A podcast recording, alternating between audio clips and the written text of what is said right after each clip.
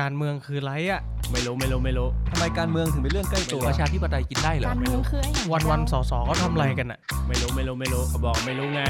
สวัสดีครับ ขอต้อนรับเข้าสู่รายการการเมืองเรื่องใกล้ตัว พอดแคสต์ที่จะมาทำให้การเมืองกลายเป็นเรื่องใกล้ตัวสำหรับทุกคน ผมสอสอเท้งนัตพงษ์เรืองปัญญาวุฒิ ผมสอสอเติ้ลวรภพวิริยโรธทำไมการเมืองถึงเป็นเรื่องใกล้ตัว ถ้าอยากรู้มาติดตามฟังพวกเรากันนะครับ สวัสดีครับ สวัสดีครับ สวัสดีครับ ก็กลับมาพบกับพวกเรากันอีกนะครับ ครับ ตอนนี้เราอยู่ที่ไหนครับเติ้ล ห้องทำงานที่สภาผู้แทนของผมเอง ของเติ้ลเองนะครับ ก็เลยจะดูโลกๆนิดนึง นิดนึงนี่ นะครับ ที่ทุกท่านเห็นว่ากำลังมีการอภิปรายในสภาอยู่ครับตอนนี้สภายังไม่ปิดนะครับ ผม นะครับ ก็เลย ตอนนี้ก็พิปรายกันเรื่องวาระรายงานของปปช เราก็เลยเอ่อใช้โอกาสนี้ขึ้นมา เล่าพอดแชทให้ทุกท่านฟัง นะครับว่า สวัสดีครับพี่สำลีครับ วันนี้เราคุยกันดีครับพี่เทก็ง เราไปไหนกันมาเติ้ลคราวที่แล้ว เอ่อช่วง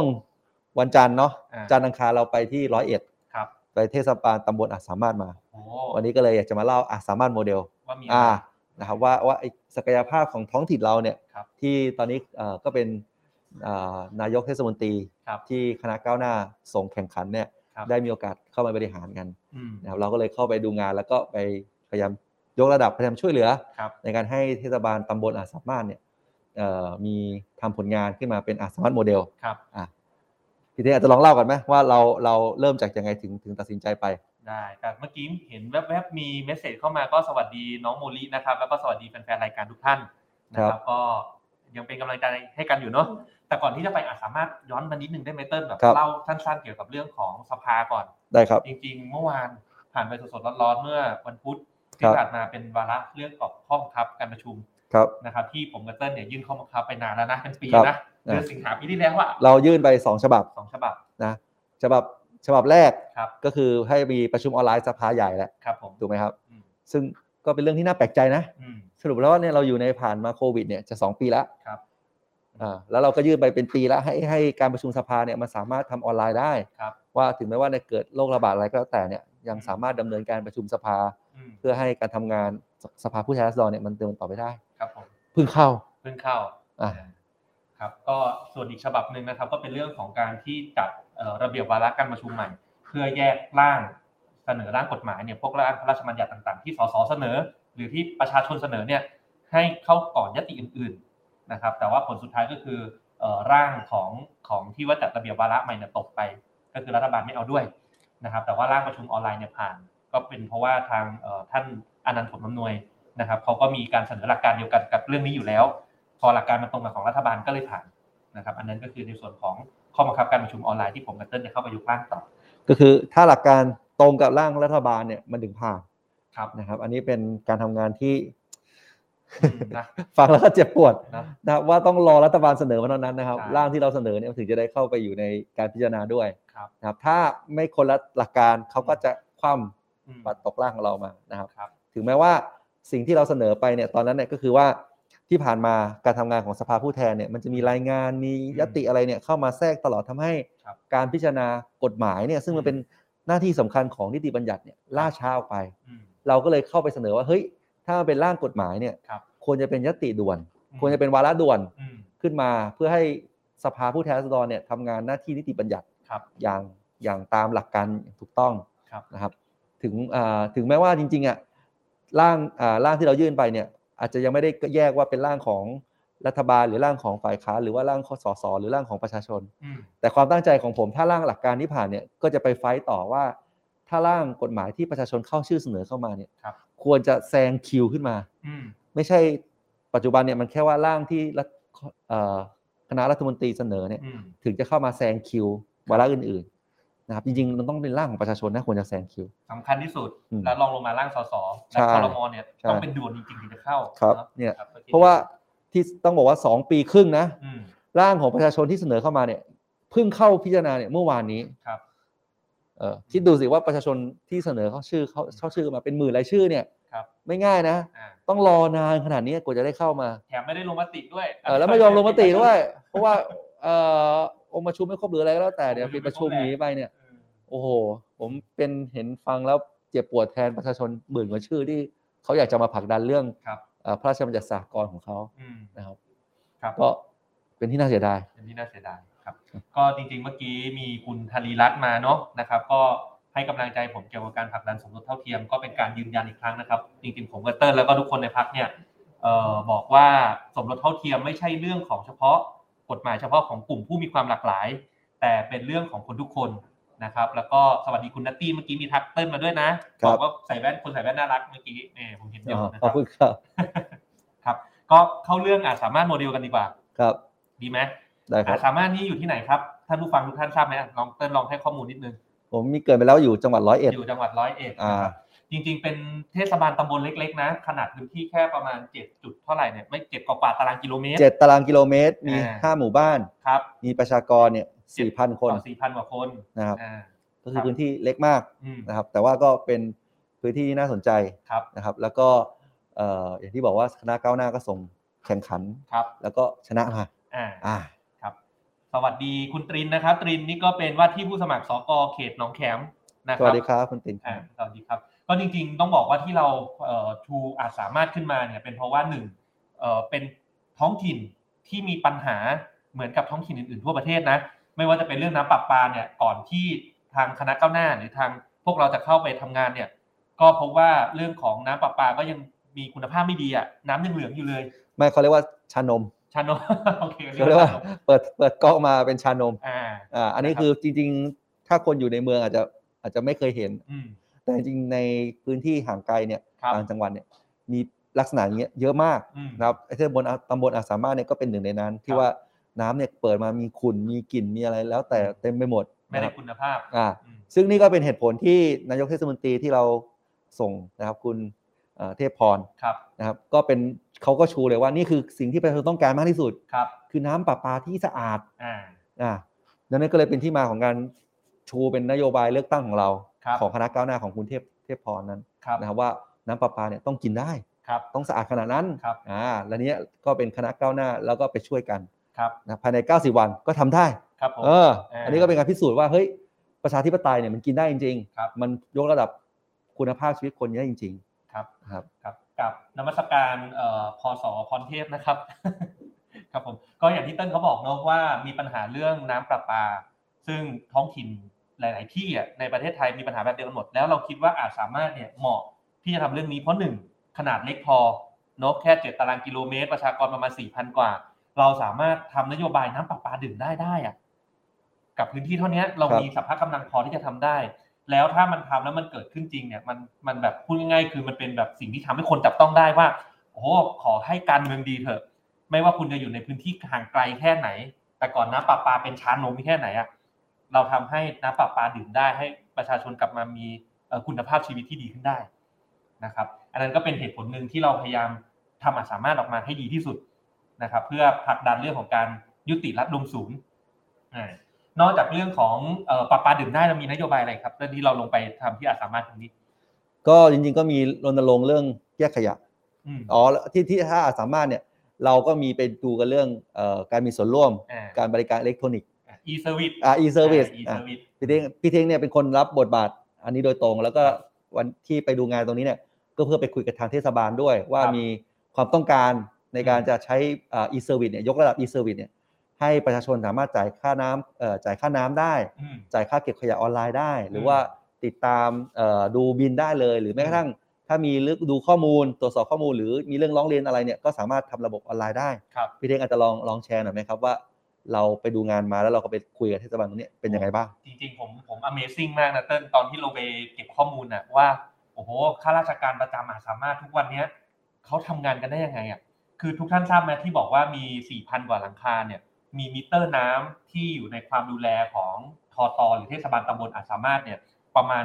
1,400 กว่ามิเตอร์น้ำอ่ะ ครับ ที่เขาต้องเก็บค่ามิเตอร์แต่ในแต่ละเดือนอ่ะและเชื่อไหมว่าใช้เจ้าหน้าที่เพียงแค่สามคนที่เป็นเจ้าหน้าที่ประจำ สามคนเนี่ย สาม เก็บพัน คน อ่า กับมิเตอร์น้ำพันสี่ร้อยกว่า ครับไม่ต้องต้องบอกด้วยว่าจริง ๆ ที่เขาต้องไปจัดเนี่ยจริงมันสั้นมากนะสิบ อืม กว่าวันหรืออะไรนี่แหละ อืม หลังจากที่ตัดตัด ตั ตั ด ด ร ร อ อ บบ ทุกวันที่สิบห้า อ่าแล้วก็ต้องไปเดินไล่เช็คไล่ ไล่ เก็บ จดมิ แล้ว เตอร์ไง อ่าแล้วก็ออกบินปิ้น ออกบิน บินออกมา เขียน ไป มือด้วยนะ ไปเออ เขียนมือเสร็จไปเก็บตังค์อ่ะ ไม่ต้องไปหยอด คือทุกท่านลองลองนึกนะมันมีห้ากระบวนการนะครับหนึ่งจดมิเตอร์น้ำนะพันสี่ร้อยกว่าที่นะครับ จดเสร็จต้องมาคำนวณค่าน้ำนะ เป็นอัตราก้าวหน้าด้วยนะ ใช้น้อยจ่ายน้อยยิ่งใช้มากจ่ายมากนะ ครับ พอคำนวณเสร็จเขียนบินเขียนมือนะ ครับ เขียนบินเสร็จปุ๊บไปปั่นจักรยานเก็บทีละบ้าน ครับ ปั่นจักรยานเก็บเสร็จปุ๊บมานำฝากนำฝากเสร็จบันทึกบัญชี ทุกท่านคิดดูว่าภาระงาน 5 สเต็ปกับมิเตอร์น้ำพันสี่ร้อยกว่าที่ใช้เจ้าหน้าที่ 3 คน ลองหารเร็วๆอ่ะสามคนหารพันสี่ก็ตกประมาณ 400 กว่า ถูกปะต่อหนึ่งคนนะในหนึ่งเดือน ครับ 400 กว่าหาร 30 ก็แปลว่า 1 คนเนี่ยทำประมาณ 10 กว่ามิเตอร์หรือ 10 กว่าหลังอ่ะ แต่อย่างที่บอกไม่ใช่ 30 ถึงเวลาจริงมันกระชั้นมาก เขาต้องมีวันหยุดอีกเขาต้องมีอะไร ครับ อีกใช่ไหมอันนี้ก็เลยเลยเป็นที่มาที่ไปที่ผมรู้สึก Amazing มากว่าการทำแมนนวลในปัจจุบันนี่เขาทำกันได้ยังไง แล้วก็พอเราลงไปเก็บข้อมูลไปนั่ง ผมผมไปนั่งประกบข้างๆเลยนะ ไปโต๊ะทำงานเหมือนที่เติ้ลนั่งอย่างเงี้ยแล้วผมไปนั่งดูเขาทำงานเขากรอกใน Excel ยังไงเขาเขียนบินยังไง เขาเล่าให้ผมฟังที่ที่เอ่อชื่อพี่แอนพี่แอนเนี่ยเป็นเจ้าหน้าที่ในกองปราบปรามของเอ่อเทศบาลตำบลอัตมาศเนี่ยเขาบอกว่าเขากลับสองทุ่มเกือบทุกวัน แล้วเงินเดือนข้าราชการระดับเนี้ยถ้าใจไม่รักท้องถิ่นไม่รักบ้านเกิดตัวเองเพื่อให้บริการประชาชนจริงไม่มีใครอยู่ทำอ่ะกลับสองทุ่มทุกวันนั่งเขียนบินค่าน้ำทุกวันอ่ะนะครับ เราก็เนี่ยเราเราลงไปเก็บข้อมูลมาเราก็รู้สึกว่าโอ้โหยังไม่ต้องคิดถึง e-service ที่ให้ประชาชนสะดวกเลยนะ เอาแค่เอาระบบอิเล็กทรอนิกส์เข้าไปให้เจ้าหน้าที่อ่ะทำงานได้เร็วขึ้นอ่ะ อย่างเช่นนะ อนาคตใช่ไหมครับ เรามีตัวอุปกรณ์ IoT ไปติดที่มิเตอร์น้ำใช่ไหมครับ แล้วถึงเวลาเนี่ยคุณไม่ต้องเดินจดแล้ว มันเอาส่งค่ามิเตอร์กลับมาเลย เสร็จปุ๊บระบบระบบออกบินค่าน้ำให้เลย คุณไม่ต้องเขียนมือแล้วนะครับ โอ้โหลดภาระเจ้าหน้าที่ไปได้ขนาดไหน ลดงานเลเบอร์ไปได้ขนาดไหน เอาสัพพะกำลังของเจ้าหน้าที่ไปใช้กับงานอย่างอื่นที่มันแบบสร้างมูลค่าได้มากกว่านี้เยอะ จริงๆไอ้สิ่งที่เรากำลังทำเนี่ยนี่ล้ำกว่าการประปานครหลวงอีกนะ เอา อ่า IoT ปติดนะ IoT ไปอ่านมิเตอร์ ไม่ต้องมีคนมานั่งจดมิเตอร์เนี่ย อืม นี่คือล้ำกว่ากรุงเทพแล้วนะครับ อ่าแต่ว่าต้องบอกว่ามันไม่ใช่เรื่องแปลก อืม คือต่างประเทศเขาทำแบบเนี้ยผมตอนเราไปดูงานที่ไต้หวันกันอ่ะ ครับ เขาก็ทำแบบนี้กันเกือบหมดแล้วก็คือใช้เทคโนโลยีโลล่า อ่า ในการส่งอ่านค่ามิเตอร์ คบ ตรงตรงตามประปาเนี่ยแล้วก็ส่งเข้าไปที่เอ่อหน่วยงานรัฐได้เลย อืม นะครับ เพื่อออกมาเป็นบินได้เลย อืม นะครับนี่คือสิ่งที่เรากำลังจะไปถึงตรงนั้น ครับ นะครับ แล้วก็พอออกเป็นบินปุ๊บก็เช็คเช็คค่าค่าน้ำของเราเนี่ย อืม ได้ที่มือถือของเรา ครับ แล้วก็จ่ายบินได้ที่มือถือของเราเลยได้ที่มือถือเลย อ่า นี่คือสิ่งที่เราจะทำอ่ะสามารถนะครับ ก็อย่างที่บอกนะครับ พอเป็นเทศบาลตำบลเล็กๆเนี่ยสเกลมันกำลังได้อะ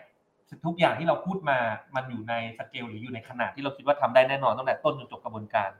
แล้วหลาย ๆ ท่านอาจจะคิดว่าโหมิเตอร์ IoT มันต้องล้ำอะไรขนาดนั้นหรือเปล่าต้องไปเปลี่ยนมิเตอร์ทุกบ้านพันสี่ร้อยกว่าแห่งเปล่า ไม่ใช่นะครับ อุปกรณ์ IoT ไอตัวตัวมิเตอร์ IoT เนี่ยมันเป็นกล้อง แล้วเอากล้องไปครอบมิเตอร์ เหมือนเอาคนไปอ่านอะ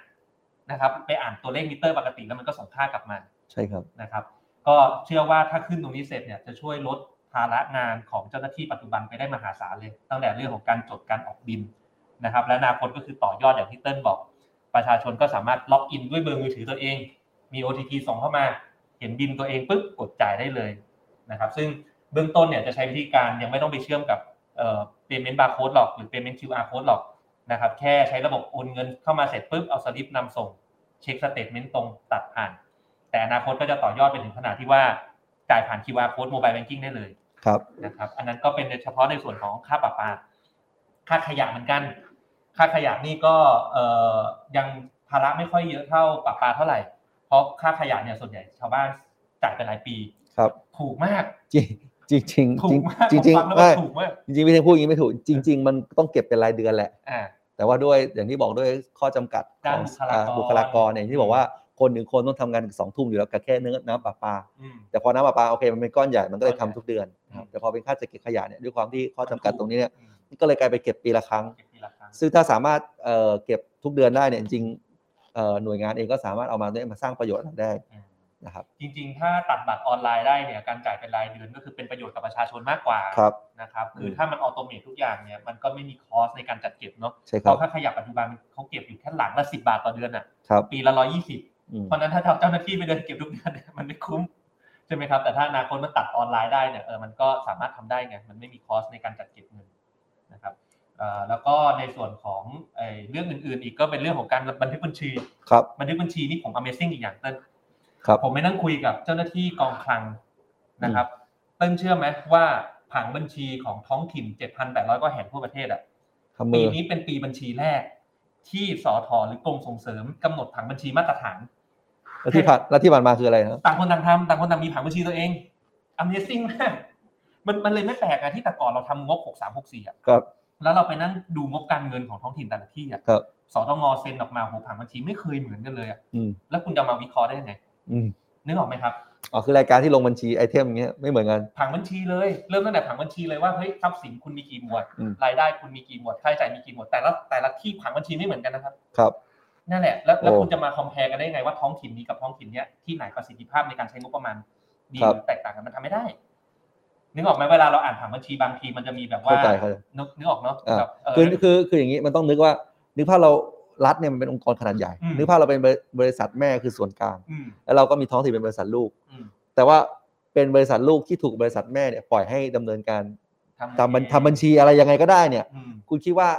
แล้วบริษัทแม่จะเห็นข้อมูล ไม่มีทง เพื่อบริหารจัดการได้ไหม ไม่มีทาง เป็นไปไม่ได้ครับอ่าเช่นเดียวกันคือแต่ว่าแน่นอนมันไม่ใช่หลักการว่าต้องสั่งได้อะไรนะครับ ทุกอย่างมันมีความอิสระคือการที่มีราชการส่วนท้องถิ่นเนี่ย ครับ เพื่อให้คนในพื้นที่เนี่ยสามารถบริอิสระบริหาร อืม จัดการในพื้นที่ตัวเองได้ อืม แต่ว่ามันก็ต้องมีการตรวจสอบมีกลไกเป็นมาตรฐานตรวจสอบได้ ครับ อันนี้คือหน้าที่ของส่วนกลางคือบริษัทแม่เนี่ยเขาต้องเขาต้องมีมาตรฐานตรงนี้ออกมา ใช่ แต่พอ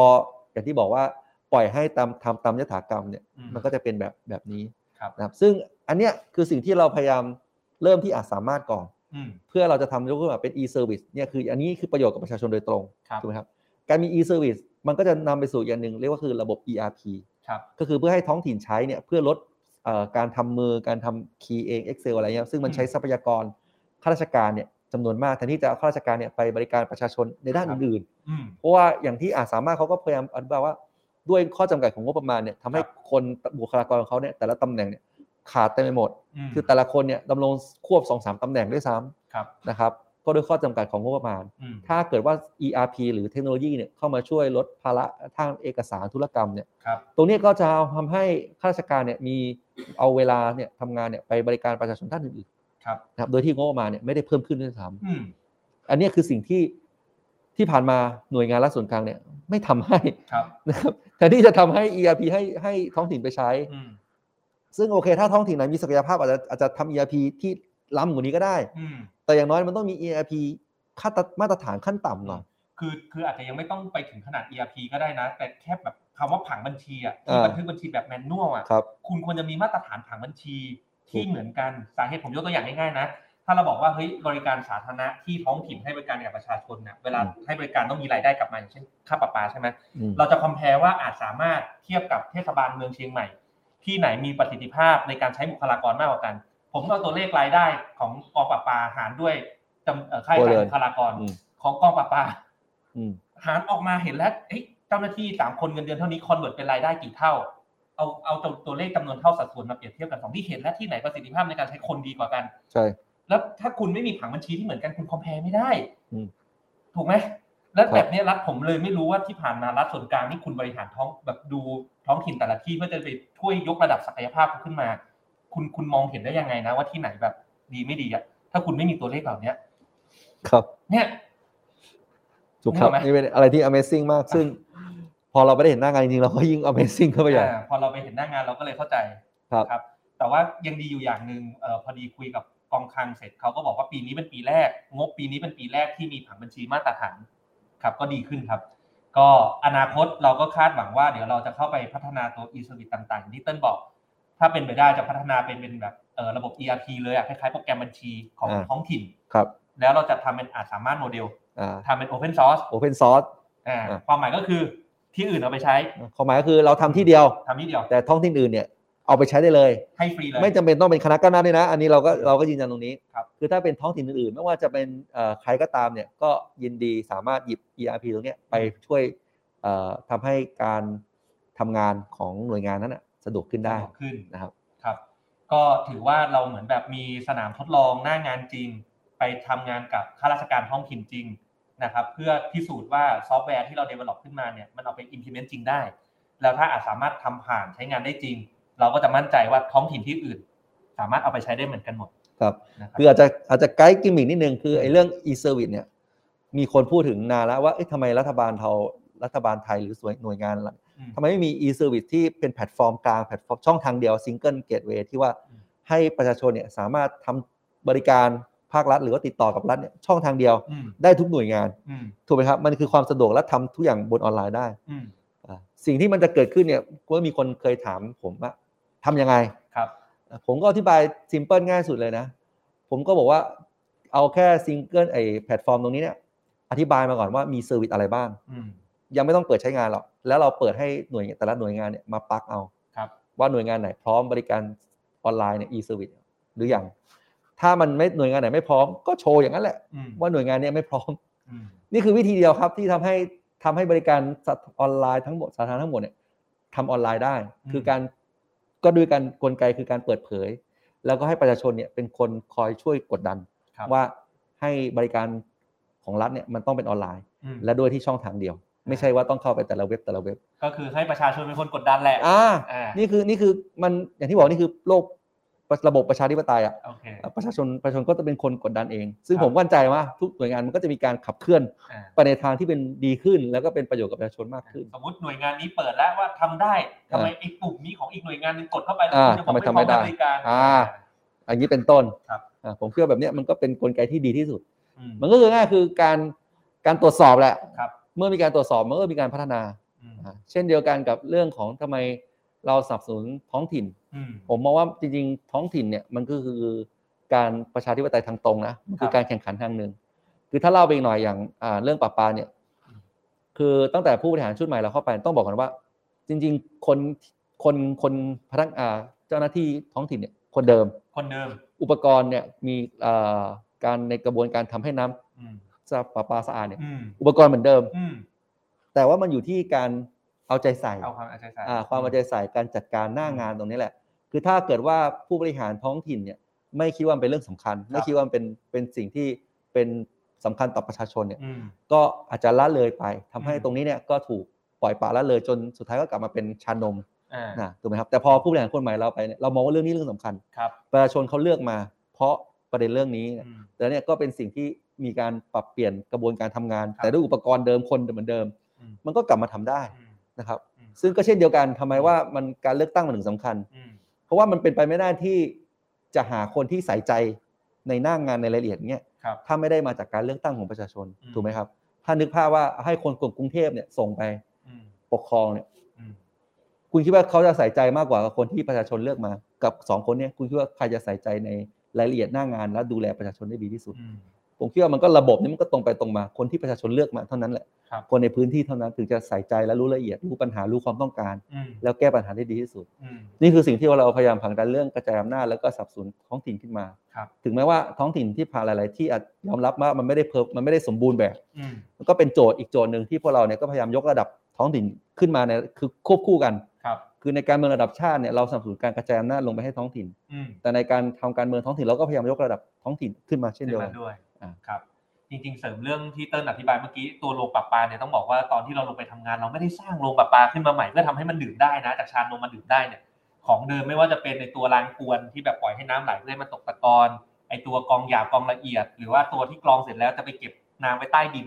ไปแทงเพื่อให้ให้มันรักษาอุณหภูมิ แล้วก่อนที่จะส่งไปที่ตามบ้านก็คือต้องดูดขึ้นไปที่ขอสูงข้างบนไออินฟราต่างๆเหล่านี้ เหมือนเดิม มีหมดแล้ว อืม คือเราอาจจะเปลี่ยนแค่ว่าจากเดิมต้องเติม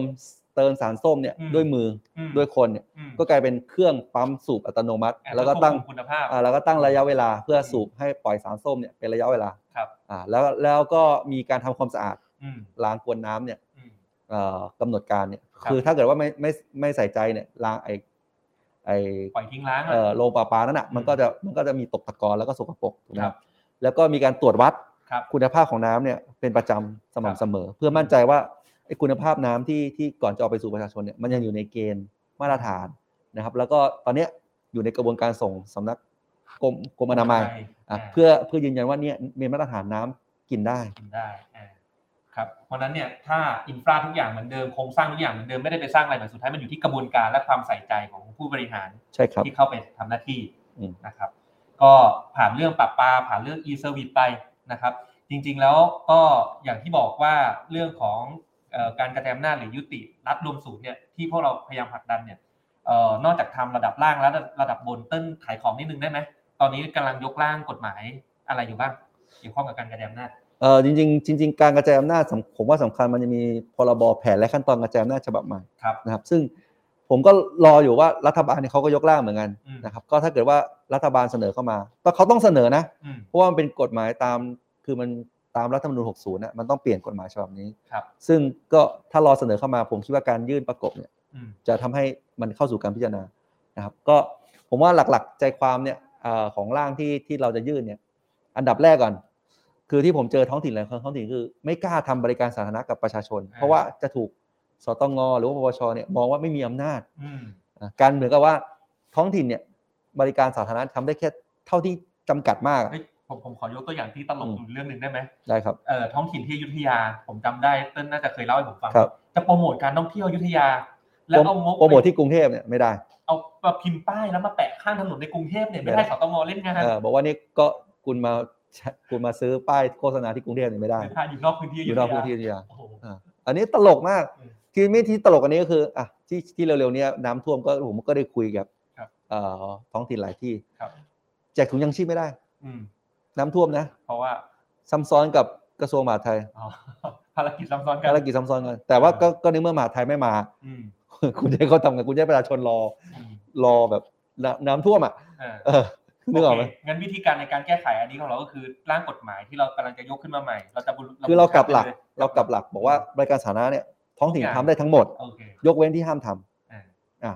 คือทำได้ควบคู่กับส่วนกลางทั้งหมด ผมว่า อืม ให้ชัดเจนไปเลยไม่ใช่ว่าทำได้ทำอะไรก็ได้ อ่า คือถ้าส่วนกลางทำได้ อืม ท้องถิ่นก็ทำได้ อ่าย กเว้นที่ห้ามทำอ่าแน่นอนแหละอย่างเช่นกองทัพ อ่ากองทัพ อ่ะทุกคนก็คงเห็นตรงกันอยู่แล้ว ท้องถิ่นไม่มีใครอยากทำอยู่แล้ว อ่า อาจจะมาสร้างฐานเองอะไรเงี้ยอ่ะดังนั้นเนี่ยอันนี้ก็คือห้ามทำกองทัพสารเงินตรา อืม อะไรอย่างนี้ กา สั ร ญญา ต่างประเทศ สัญญาระหว่างประเทศ อ่า ว่าห้ามทำซึ่งก็ผมว่าก็เป็นอะไรที่ทุกคนเข้าใจได้ ครับ ที่เหลือเนี่ยก็คือก็คือทำได้หมด ทำได้หมด แต่ถ้าเกิดว่าในอนาคตอยากจะกำหนดมาให้ชัดเจนมากกว่านี้ก็ทำได้กำหนดเป็นเป็นบริรายบริการสาธารณะไปว่าอะไรที่ท้องถิ่นห้ามทำผมว่าแบบเนี้ยชัดเจนกว่าการไปบอกว่าท้องถิ่นทำอะไรได้ โอเค นะซึ่งมันก็ต้องมาจริง ๆ จะพูดว่ามันก็มันก็ผิดหลักจริงๆการที่เขากำหนดว่าท้องถิ่นทำอะไรได้จริงๆเขากำหนดไว้เยอะมากนะ อืม แต่ถึงเวลาจริงเขาก็แบบตีมันอยู่ที่ตีความแบบกลายเป็นว่าท้องถิ่นไม่กล้า อืม พอไม่กล้าเนี่ยสุดท้ายผลประโยชน์ผลเสียก็คือประชาชนนั่นแหละ ครับ ที่เขาไม่ได้บริการสาธารณะที่ตรงกับสิ่งที่ประชาชนต้องการในท้อ อั ง น ที่ นี้ นั้น อันนี้อาจารย์เอกชัยให้ความเห็นมานะครับ ก็โดยอันที่อาจารย์เอกชัยพูดเนี่ยไม่ผิด คือด้วยความที่เป็นองค์กรสาธารณะนะครับ กฎหมายมหาชน ถ้ากฎหมายไม่ให้อำนาจหน่วยงานไม่มีสิทธิ์ทำแต่สิ่งที่เรากำลังจะไปเขียนก็คือ บอกว่าบริการสาธารณะทุกอย่างท้องถิ่นสามารถทำได้คือให้อำนาจไปเลยอ่ะแต่ยกเว้นเรื่องของการเงินการต่างประเทศการทหาร ใช่ครับ นะครับ คือคืออาจจะอธิบายอย่างนี้ว่า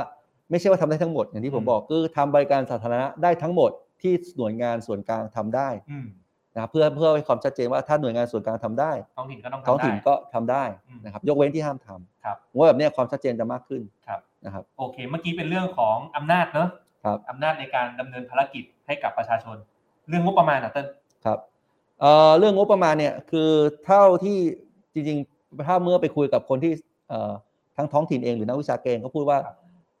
เอ่อปัญหาของตั้งแต่รัฐบาลคอสชแหละ ครับ ก็คือการกระจายอำนาจเนี่ยงบประมาณเนี่ยมันถูกเหมือนเหมือน ดูดกลับ ถูกฟรีซ เลยก็จะเรียกว่า ครับ ถูกแช่แข็ง ดูดกลับไป เออคือเอาพูดง่ายๆคือต้องบอกว่าเขามาเพื่อแช่แข็งอ่ะ อืม เพื่อเพื่อหยุดยั้งการกระจายอำนาจ ครับ นี่คือสิ่งที่เกิดขึ้นนะเจ็ด อืม ปีที่ผ่านมา ครับ นะครับ สิ่งที่มันสิ่งที่มันเป็นอย่างนั้นเนี่ยถ้าเราอยากจะแก้เราก็บอกว่าเอ้ยเราอยากจะให้มีการกระจายอำนาจ อืม สิ่งที่สำคัญที่สุดคือเราต้องการันตีก่อนนะว่างบประมาณเนี่ยมันต้องไปกระจายอำนาจ อ่าเมื่อกี้งานไปแล้วภารกิจไปแล้ว ครับ เงินต้องไปด้วย เงินต้องไปก่อน อืม แต่ผมว่าภารกิจอะไรเนี่ยมาคุยกันในรายละเอียดได้ อืม แต่ถ้าเราอยากจะเห็นการกระจายอำนาจงบมันต้องไป ครับ ดังนั้นเนี่ยมันก็ควรจะกำหนดไว้ชัดเจนไปเลยว่าการงบประมาณของที่ไปท้องถิ่นเนี่ย อืม มันต้องเพิ่มขึ้นทุกปี ครับ เพิ่มขึ้นเนี่ยแน่นอนมันไม่ใช่แค่เปอร์เซ็นต์นะ อืม มันต้องดูเป็นตามสัดส่วน ครับ ว่าระหว่างสัดส่วนส่วนท้องถิ่นและส่วนกลางเนี่ย อืม รายได้ท้องถิ่นและรายได้ส่วนกลางเนี่ยต้องเพิ่มขึ้นทุกปี ครับ ถูกไหมครับ อืม อ่าเพื่ออย่างน้อยมั่นใจว่าไอ้ตรงเนี้ยคือบริการสาธารณะเนี่ยมันต้องมาอยู่ที่ท้องถิ่นมากขึ้น ให้ตัวเลขคร่าวๆหน่อยตอนนี้ อ่า ของไทยของไทยปัจจุบันอยู่ประมาณเท่าไหร่ระหว่างท้องถิ่นกับส่วนกลาง โอเค คือถ้าถ้าตามที่สำนักตัวเลขของสำนักงบเนี่ยอยู่ที่ 29เปอร์เซ็นต์ อืมนั่นตัวเลขอย่างเป็นทางการ ตัวเลขเป็นทางตัวเลขเป็นทางการนะแต่ว่าไส้ในจริงๆอ่ะจริงๆ TDI เขาเคยทำขึ้นมา อืม อยู่ประมาณ สิบห้า 15 เพราะว่าอะไรเมื่อหักการประเมินประเมินรายได้ที่สูงเกินจริง อ่า คือนี่ก็เป็นลูกเล่นหนึ่งของของสำนักงบประมาณแล้วกัน อ่าอ่าหักตรงนั้นออกไปแล้วยังไงต่อ นะหักตัวนั้นออกไปแล้วก็มีที่ว่าส่วนกลางเนี่ยไปฝาก อ่าหมูผ่านหัว งบผ่านหัวคือกำหนดชัดเจนว่าให้ทำอะไร อืม โดยที่ท้องถิ่นเนี่ยไม่ได้ตัดสินใจ อืม นะครับ ซึ่งแล้วก็ถ้าถ้าไม่ทำทำผิดทำไม่ทำหรือทำผิดถูกเล่นอีก อืม ถูกเล่นงานอีก อืม เขาก็เนี่ยเทศบาลเขาก็เขาก็บอกว่าเออเอากลับกลับไปได้ไหมไอ้แบบเนี้ยคือ อืม คือถ้าเกิดว่าจะให้ก็ ให้เลย เออถ้าเกิดจะให้ก็ให้อิสระเขาได้บริหารจัดการหน่อย บอกบอกท่านผู้ฟังนิดนึงคำว่างบพันผลจริงๆก็คือหมายถึงว่าเป็นภารกิจกระทรวง แต่ไม่อยากเอางบมาฝากไว้ในกระทรวง ก็เลยเอาไปฝากไว้กับท้องถิ่นนะครับ อืมโอเค แล้วก็เอ่อเรื่องของตัดส่วนต่างๆออกไปแล้วเหรือประมาณ 15เปอร์เซ็นต์ ครับ นะครับ เมื่อเทียบกับรัฐส่วนกลาง เทียบกับญี่ปุ่นกระจายอำนาจมาก่อนหน้าเราไม่กี่ไม่กี่ไม่ไม่ถึง 10 ปีอะประมาณ 5-6 ปี ครับ ตอนนี้สัดส่วนของญี่ปุ่นเป็นไงบ้าง ญี่ปุ่นเนี่ยท้องถิ่นอยู่ 60เปอร์เซ็นต์ 60เปอร์เซ็นต์ ก็คืออย่างที่บอกยึดหลักว่า อืม ให้บริการสาธารณะอยู่ที่ท้องถิ่น ครับ คือเพราะว่าเป็นคนที่ใกล้ชิดกับประชาชนมากที่สุด รู้ว่าประชาชนในพื้นที่นั้นน่ะต้องการอะไร ครับ ดังนั้นเนี่ยก็ให้ 60 ส่วนกลางนี้ได้แค่40 ก็ไปเน้นพวกกองทัพไปเน้นพวกอะไรที่มันเป็นส่วนกลาง อืม ส่วนกลางคือทำอะไรทำภารกิจอะไรก็ตามที่มันเป็นประโยชน์กับคนทั้งประเทศ ครับ คนทุกพื้นที่ไม่ใช่แค่จังหวัดใดจังหวัดหนึ่ง ครับ เนี่ยผมว่าถ้าเกิดเราคิดหลักแบบนี้ได้นะจริงมันทุกอย่างมันชัดเจนขึ้น อ่า ถูกไหมครับ โอเค โอเคซึ่งนึกภาพว่าอ่ะอย่างชัดเจนที่สุด ถนนอะไรที่มันอยู่แค่ภายในจังหวัดถนนระหว่างอำเภอเนี่ย อ่า ต้องอยู่ที่ท้องถิ่นจังหวัดนั้นเป็นคนจัดการ ใช่ ถูกไหมครับ ใช่ อืมแต่ถ้าเกิดโอเคบอกว่าเป็นเป็นโครงการใหญ่ๆเนาะอ่ะรางรถไฟอะไรเงี้ย ครับ อ่าที่เชื่อมระหว่างจังหวัดเนี่ยโอเคในส่วนกลางท ครับ ำอ่ะถ้าถ้าเกิดแบ่งแบบเนี้ยชัดเจนขึ้น อืม แต่ว่าเมืองไทยมันยังไม่ใช่อย่างนั้น อืม ตอนเนี้ยแม้แต่ในกรุงเทพเองนะ อืม ถนนเนี่ย อืม ของของ ยังงงเลย ยังของส่วนกลางนะไม่ใช่ของถนนหลายเส้นมากนะที่ไม่ใช่ของกรุงเทพเอง ถนนราชพฤกษ์นี่ถนนในเมืองแถวบ้านผมยังเป็ ทางหลวงชนบท ทางหลวงชนบท อ่านะครับเนี่ยคือคือประเด็นของปัญหาของประเทศไทยคือทำให้ว่า กลายเป็นว่า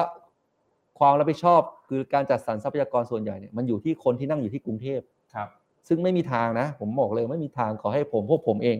เก่งแค่ไหนก็ตามเนี่ย อืม นั่งอยู่ที่กรุงเทพ อืม คุณจะรู้ได้ไงว่าเชียงใหม่กับยะลาเขาต้องการอะไร อืมเนี่ยถ้าเราไม่ลงไปที่อาจสามารถก็ไม่รู้หรอกว่าอาจสามารถมีอะไรหลายอย่าง Amazing อยู่ ไม่คือต่อให้ลง ผมมั่นใจว่า ผมก็มั่นใจว่าราชการคนอธิบดีอะไรเขาก็ลง อืม แต่ที่นี่บอกด้วยข้อ มันต้อง จำเอ่อ ไม่อยู่ ด้วยข้อจำกัดหนึ่งคนหนึ่งหนึ่งคนไปเจ็ดสิบเจ็ดสิบเจ็ดจังหวัดหรืออะไรเงี้ย ม เป็นไปไม่ได้ อืม เป็นไปไม่ได้จริง ครับ ๆ ที่เขาจะรู้ว่าบทว่าคนแต่ละพื้นที่ต้องการอะไร ครับ ถูกไหมครับดังนั้นเนี่ยเอาให้คนในเชียงใหม่เขาก็คุยกันเองว่าเอ้ย อืม ด้วยงบประมาณที่เขามีอยู่ 100 บาทวันนี้เนี่ย ครับ เขาอยากจะทำอะไรมากกว่ากัน ครับ อ่าอยากจะทำถนนสองสองเส้นไม่ต้องการทำโรงพยาบาลเลย อืม บางที่ภูเก็ตอาจจะทำโรงพยาบาล ครับ สองเส้นไม่ต้องทำถนนเลย มันก็เรื่องเรื่องของจังหวัดนั้น อืม ถ้าบริหารจัดการจัดสรรทรัพยากรไม่ดี คุณก็เปลี่ยนคนในการเลือกตั้งรอบหน้า อย่างเทศบาลตำบลอาจสามารถเนี่ย ครับ ก็ในเมื่อผู้บริหารคนเดิมไม่ได้ให้ความสำคัญกับน้ำประปาที่ประชาชนสนใจ อืม เมื่อมีการเลือกตั้งเขาก็เปลี่ยน ครับ เป็นเรื่องกลไกปกติ อืมอ่ะ นะครับ เมื่อกี้เรื่องอำนาจไปแล้วเรื่องงบไปแล้วสุดท้ายเรื่องคนอ่ะ ครับ สปสั้นๆ เรื่องคน คือเรื่องเรื่องคนเนี่ยแน่นอนมันต้องไปพร้อมกัน ครับ นะครับ แล้วก็อีกเรื่องหนึ่งคือคือ แต่เรื่องการกระจายคนเนี่ยผมคิดว่ามันเป็นมันเป็นกลไกที่แฝงไว้นะ ครับ ที่ที่เขาพยายามแฝงไว้ไม่ให้เกิดการกระจายอำนาจคือทำให้ ตอนนี้ผมใช้คำว่าศักดิ์และสิทธิ์ของข้าราชการท้องถิ่นกับส่วนกลางเนี่ยมันยังดูไม่เท่ากัน อืม มันทำให้ส่วนกลางเองก็รู้สึกว่า เอ้ย ถ้ากระจายอำนาจไปอยู่ท้องถิ่นเนี่ย มันเหมือนเป็นการลดขั้นเขา ครับ นะครับ ซึ่งอันเนี้ยมันคือ คือ คือกลไกที่เหมือนกับฉุดล้างการกระจายอำนาจ ครับ สำหรับผมมัน sim- ผมว่าวิธีการที่ง่ายที่สุดคือ มันต้องเอาหลักการมากลางกันก่อนว่า อืม ศักดิ์และสิทธิ์ของท้องถิ่นและส่วนกลางเนี่ย อืม มันเท่ากัน จริง อ่ะ จริงจริงมีเรื่องหนึ่งที่ผมอยากแชร์ผมจริง ๆ ต้องบอกว่าเอ่อเป็นเป็นสิ่งที่เติ้ลเขาเวิร์กมาแล้วผมเข้าไปร่วมด้วยนะ คือเติ้ลไปนัดคุยกับเอ่อนายกสมาคมข้าราชการท้องถิ่นปะ ครับ ใช่ไหมครับ แล้วมีการให้ความเห็นอันหนึ่งผมฟังแล้วผมแปลกใจแล้วผมทึ่งแล้วผมนับถือมากนะเขาบอกว่าการจัดสอบทุกวันนี้แต่ก่อนนะท้องถิ่นจัดสอบได้เอง แล้วถูกส่วนกลางดึงกลับไป แล้วเราก็ไปคุยกับเขาตอนแรกเราก็คิดว่าเฮ้ยเขาอาจจะมีความเห็นไปว่าอยู่กับส่วนกลางดีแล้ว เพราะว่าอยู่กับท้องถิ่นเนี่ย บางทีอาจจะมีเรื่องของการทุจริตการจัดสอบเยอะ แต่กลายเป็นว่าความเห็นที่ทางนั้นให้เรามาข้าราชการประจำที่อยู่ท้องถิ่นน่ะเขาบอกเขาเห็นด้วยเต็มที่นะอยากให้มาอยู่ที่ท้องถิ่น เพราะอะไรเพราะเขาอยากให้จิตวิญญาณจิตสำนึกของข้าราชการที่สอบอะอยู่กับท้องถิ่น นึกออกมาถ้าคุณไปสอบที่ส่วนกลางอะแล้วคุณถูกโยกจากส่วนกลางมาท้องถิ่นคุณจะรู้สึกว่าโอ้โหฉันเป็นข้าราชการส่วนกลางแต่ถูกส่งไปปกครองส่งส่งส่งไปทำงาน แต่ถ้าคุณสอบแล้วคุณคุ้นตรงกับท้องถิ่นน่ะจิตสำนึกและจิตวิญญาณคุณจะยึดโยงอยู่กับท้องถิ่น อันนี้คือความเห็นที่เขาให้เรามานะครับ แม้แต่ข้าราชการประจำเองก็ยังยังให้ความเห็นลักษณะนี้ ครับ นะครับ คือ คือ คือท้องถิ่นเขามองสองมอง มอง มีอันหนึ่งน่าสนใจ อืม คือบอกว่า เอ้ย ถ้าเกิดว่าจังหวัดไหนพร้อมจัดดำเนินการจัดสอบได้เองเนี่ย ครับ ก็ให้ให้ท้องถิ่นนั้นเขาจัดการ อืม แต่ถ้าเกิดว่าท้องถิ่นอ่าบางพื้นที่ยังไม่พร้อม จะรวมรวมกันแล้วให้ส่วนกลางจัดสอบให้เพื่อประสิทธิภาพหรืออะไรเงี้ย อืม ผมว่ามันก็เป็นหน้าที่ของส่วนกลางในการช่วยอำนวยความสะดวกตรงนั้นให้ ครับ แต่มาตรฐานเนี่ยมาตรฐานข้อสอบหรือมาตรฐานเกณฑ์อะไรเงี้ยผมว่าส่วนกลางกำหนดอะผมว่าไม่ได้แปลกอะไร อืม แต่ถ้าเป็นระดับเอ่อระดับ แนวระดับบริหารมากขึ้นเนี่ย ครับ อย่างน้อยท้องถิ่นเนี่ยต้องมีสิทธิ์คัดเลือก คือต้องกลับมามีสิทธิ์สัมภาษณ์คัดเลือกเพื่อให้ได้บุคลากรเนี่ยที่ตรงกับนโยบายที่เขาต้องการ อืม นะครับคือผมมองง่ายๆ ถ้าใครถ้าใครทำเอกชนก็รู้ว่า ถ้าคุณไม่สามารถรับลูกน้องในทีมได้ อืม ว่าแล้ว ทำอะไรไม่ได้ เออแล้วคุณจะแล้วคุณจะทำยังไงให้มั่นใจได้ว่าทีมคุณอ่ะ อื มันจะไปในนโยบายทิศ direct ทิศทาง อืม ที่หัวหน้าต้องการ ครับ ถูกไหมครับ อืม ดังนั้นเนี่ยในเรื่องของการรับรับคนเนี่ยหรือเกณฑ์ตรงนี้เนี่ยมันต้องเปิดช่องตรงนั้น ครับ แน่นอนถ้าใครมีท้องถิ่นคนไหน มีการทุจริตเรียกรับเงินเนี่ยผมคิดว่ามันมันก็เป็นเรื่องที่ไปต้องไปทุจริตก็มันมีช่องทางทุจริตของของจัดการอยู่แล้ว ซึ่งในช่องเนี่ยเขาก็หลุดจากตำแหน่งติดคุกอะไรเนี่ยชัดเจนอันเนี้ยเราก็เห็นด้วยเต็มที่ อืม นะครับแต่ถ้าเกิดว่าเราไม่ให้เขาคัดเลือกคนเข้ามาเลยอะมันก็จะเป็นระบบที่คนทำงานกับหัวหน้าเนี่ยไม่ได้มันสั่งการหรือว่าดำเนินการเนี่ยไปทิศทางนโยบายเดียวกันเนี่ยไม่ได้ ครับ ถูกไหมครับนี่ก็คือส่วนท้ายมันก็จะกลับมาที่ประชาชนแหละว่าเป็นคนเสียจะเสียโอกาส อืม จากการบริการในฐานะนั้น อืม ๆอันนี้ก็เป็นเป็นเรื่องหนึ่งแต่ว่าแน่นอนแหละในเรื่องของกลไกว่าถ้าเกิดจะยกย้ายกลันแกล้งเลยเนี่ยมันก็ต้องมีกระบวนการตรวจสอบ ครับ อในการคัดเลือกท้องถิ่นอาจจะต้องมีมีดุลพินิจคัดเลือกได้ อืม แต่ถ้าเกิดว่าจะโยกย้ายออกเนี่ย อืม ผมว่าต้องต้องเป็นกลไกส่วนกลางหรือคณะกรรมการเนี่ยเข้ามาช่วยดูเพื่อป้องกันตรงนี้ อืม ผมว่าแบบเนี้ยมันพอมีมีมีหลักการและอธิบายได้ อืม คือท้องถิ่นเนี่ยต้องต้องมีอิสระในการบริหารบุคคลเอาง่าย ครับ ๆเอ่อกำหนดโครงสร้างกำหนดกองได้ว่าเอ้ยพื้นที่นี้อยากได้กองประมงพื้นที่นี้อยากได้แม้แต่กองข้าว อืม กองกาแฟอะไรเงี้ย อืม เอ่อ ม ท้องถิ่นต้องจัดการได้ อืม เพื่อจะได้เป็นนโยบายไปคนเอ่อ ครับก็ผมผมยกตัวอย่างเรื่องหนึ่งที่เติ้ลพูดถึงเรื่องของการจัดการกอง หรือการจัดการระเบียบภายในของตัวเองนะ คือผมไปไปได้ตัวอย่างมาตัวอย่างหนึ่งที่บอกว่ามีท้องถิ่นบางแห่งผมจำที่ไม่ได้อะแต่ว่าวัฒนธรรมพื้นถิ่นของเขาก็คือเขาอยู่แบบ มีการจัดแข่งเรือยาวตามแม่น้ำอ่ะและเขาจะขอจัดซื้อจัดจ้างพวกอุปกรณ์ที่มาทำแบบเทศกาลน่ะทำไม่ได้เพราะระเบียบไม่อนุญาต อืม กลายเป็นว่าต้องรอระเบียบจากส่วนกลางของมหาดไทยไปออกมาให้ และกลายเป็นว่าระเบียบนี้ก็ใช้กับท้องถิ่นทั่วประเทศ ทั้งๆที่ท้องถิ่นบางที่ไม่มีวัฒนธรรมแบบเนี้ยนึกออกไหมครับ อันเนี้ยก็เป็นตัวอย่างหนึ่งที่แสดงให้เห็นว่าไม่ว่าทั้งเรื่องอำนาจ เรื่องงบประมาณ เรื่องคนคุณต้องให้อิสระท้องถิ่นไปทั้งหมดนะครับ นะครับอาจจะไม่บางคนไม่ทราบท้องถิ่นเนี่ยส่งนักกีฬาไปสนับสนุนสนับสนุนกีฬานะ อืม ส่งนักกีฬาไปแข่งขันต่างที่เนี่ยไม่ได้นะ ไม่ได้ อืม ข้ามข้ามอย่าว่าแต่ว่าข้ามประเทศเลย อืม ข้ามจังหวัดยังมีประเด็นเลย อืม ข้ามส่งอุตสาห์แบบสนับสนุนอย่างที่กระบี่เนี่ยสนับสนุนแบบนักกีฬาเนี่ยไปแข่งเมืองนอกไปแข่งไปต่างประเทศโดนเล่นงาน เดี๋ยวเล่นงานอีก โดนเล่นงานผมว่าเอ๊ะมันเป็นหน้าที่ของรัฐบาลกระทรวงท่องเที่ยว อืม ผมแบบ นะครับ นะ ก็อันนั้นก็เป็นภาพใหญ่เนาะที่บอกว่าอาจสามารถโมเดลนะครับก็คือลงไปที่ระดับล่างจริงๆถึงเทศบาลตำบลนะครับทำทุกอย่างให้เกิดขึ้นในระดับบนระดับนโยบายนะครับ ก็คือในส่วนของการผลักดันกฎหมายยุติรัฐราชการลงศูนย์นะครับ ไม่ว่าจะเป็นเรื่องงบอำนาจคนเมื่อกี้ที่พูดไปแล้วเนาะ ก็เป็นสิ่งที่ต้องรณรงค์ต่อไป ใช่ นะ คือ แต่ว่าเราก็ ทำคนทำล่าง อ่ทำทั้งบนข้างล่างลงมา อืม ครับนี่คือนี่คือ ทำได้ครั้งเดียวประเทศไทยไม่มีวันกลับมาเหมือนเดิมแน่นอนนะครับ ก็เข้าสู่ช่วงท้ายรายการนะครับ ระหว่างนี้ถ้ามีอ่าท่านผู้ฟังที่กำลังรับชมอยู่มีอะไรอยากส่งคำถามเข้ามาส่งเข้ามาได้เลยนะครับอ่าคุณซุสนะครับ บอกว่าปฏิรูปตำรวจ ให้มีคุณภาพต้องให้เป็นตำรวจเป็นคนท้องถิ่นนั้นๆ อย่างเช่นในสหรัฐอเมริกา ครับ อันนี้เห็นด้วยเนาะ จริงๆจริงๆมันมีหลายโมเดลนะ อืม อ่าซึ่งถ้าผมเล่าอย่างที่ญี่ปุ่นแล้วกัน ครับ เขาก็จะมีคณะกรรมการตำรวจจังหวัด อืม ก็คือเป็นคนให้จะเรียกว่าประเมินให้คุณให้โทษแหละ ครับ เอ่อการทำงานของตำรวจในพื้นที่ ครับ นะครับคืออาจจะไม่ถึงขั้นเป็นแบบเทศบาลนะตำรวจอะผมว่าถ้าเป็นระดับจังหวัดเนี่ยอย่างน้อยก็แต่ว่าแน่นอนคณะกรรมการตำรวจจังหวัดเนี่ย อืม มันมีที่มาจากผู้ว่าก็คือที่มาจากการเลือกตั้งโดวยของญี่ปุ่นนะ ครับ อันนี้ภาพว่ามีมีมาจากการเลือกตั้งเข้ามาสัดส่วนนี้ด้วยเนี่ยดังนั้นเนี่ยตำรวจคนไหนทำงานดีอะไรไม่ดีไม่ดียังไงเนี่ยก็ให้คุณให้โทษกันภายในจังหวัด ครับ ผมว่าแบบเนี้ยมันจะลดปัญหาการวิ่งตั๋วตำรวจ ครับ หรือว่าตั๋วช้างเนี่ย อืม คือทุกวันเนี้ปัจจุบันเนี่ยมันการแต่งตั้งโยกย้ายให้คุณให้โทษเนี่ยมันเป็นเชนสายขั้นขึ้นไปจนรวมศูนย์กันที่คนที่อยู่กรุงเทพ อืม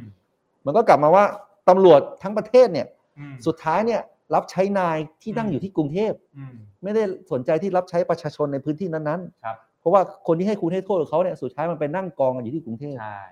นี่คือปัญหาครับ อืม เอ่อการที่เราบอกว่ากระจายอำนาจออกมาเนี่ยคณะกรรมการตำรวจจังหวัดเนี่ยอย่างที่บอกว่าถ้ามีเอ่อ